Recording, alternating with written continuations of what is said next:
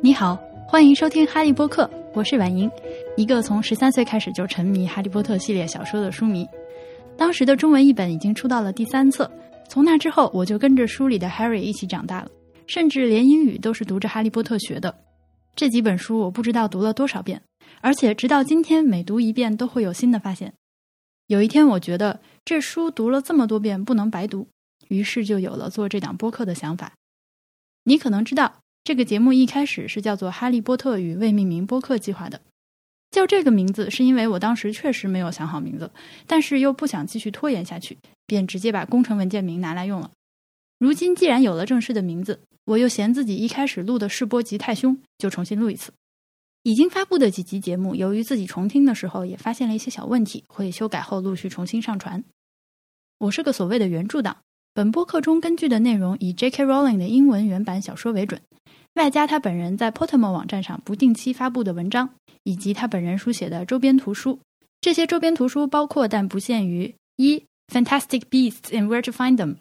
二、Quidditch Through the Ages；三、The Tales of Beedle the Bard；四、Hogwarts An Incomplete and Unreliable Guide；五、Hogwarts of Heroism, Hardship and Dangerous Hobbies；六、Hogwarts of Power, Politics and Pesky Poltergeists。 不包括《Harry Potter and the Cursed Child》，也不包括电影、游戏、乐高和周边玩具。这些衍生作品有可能会在节目的过程中被提到，但是主要也是用来辅助说明书中的内容，而且大多数是会被我吐槽的命运。罗琳本人的推特发言和采访，我也会有选择的采纳。虽然我总的来说倾向于作者已死的这个观点，但在《哈利波特》系列的小说上，我是有私心的，因为太喜欢，所以愿意在一定程度上接纳七本书之外的 meta 的信息。当然了，这么想是有利有弊的，并且随着罗琳他 Twitter 发言近年来的逐步失控，变得弊大于利。但很多事情，比如 Dumbledore 是同性恋这种设定，一旦接受就无法从脑海中抹除了。《哈利波特》是一个宏大的个人计划。在这里，我将逐章重读七部书，每部书为一季，每期节目一章，随机更新。在节目中，我会复述每一章的故事概要，从中挑选我个人认为值得注意的要点，包括情节上的和文字上的，也会发散出去说一些《哈利波特》之外的话题。其中一个就是翻译，《哈利波特》系列的小说在引进中国的时候不够受重视，人民文学出版社对它的定位也是儿童读物，这就造成了译本在今天看来有很多问题。如果你对比第一册书的台译版本和大陆译本，会发现很多地方相似的可疑。所以节目中还有一个固定环节，就是我会逐一指出我发现的人民文学出版社翻译版本中值得商榷的地方。很遗憾的是，由于我没有权利重新翻译这一系列的丛书，只能通过这样的方式与大家分享。在说到书中的一些人名、地名、咒语等特殊名词的时候，我会尽量的使用原文或者我自己的中文翻译版本。如果人民文学出版社的版本我恰好很认同，那就用现成的。举个例子，第一部书的标题《Harry Potter and the Philosopher's Stone》，这里面的 Philosopher's Stone 中文翻译成魔法石，应该是翻译自己造的译法。这个翻译我很不喜欢，因为它在我看来是为了迎合儿童读者口味的译法。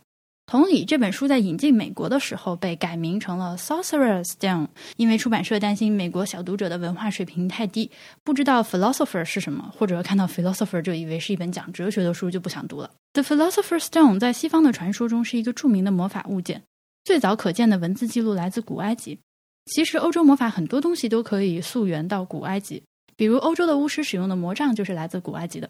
而世界上很多其他地方的巫术传说中，巫师巫婆们会使用其他的法器，甚至徒手施法。The Philosopher's Stone 也叫 The Stone of Philosophers，拉丁的名字是 Labis Philosophorum。Labis 是石头，Philosophorum 是哲学家、智者、贤者。Philosopher's Stone 不是天然生成的魔法物件，而是法力高强的炼金术士人为制造出来的。离我们这个时代最近的最著名的制造者，就是书中提到的 Nicola Flamel。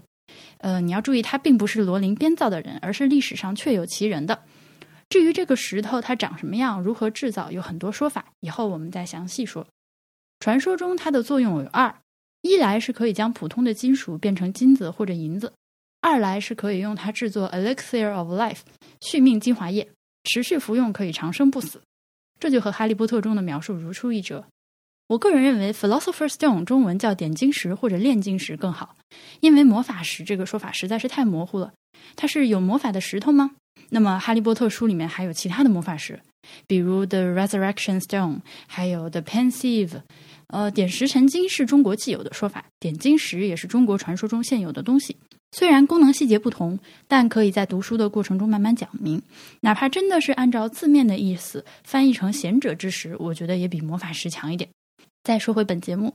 我默认这里的听众都通读过《哈利波特》的七部小说，并且有一定的英文基础。以后的节目就不会特意再做剧透预警了。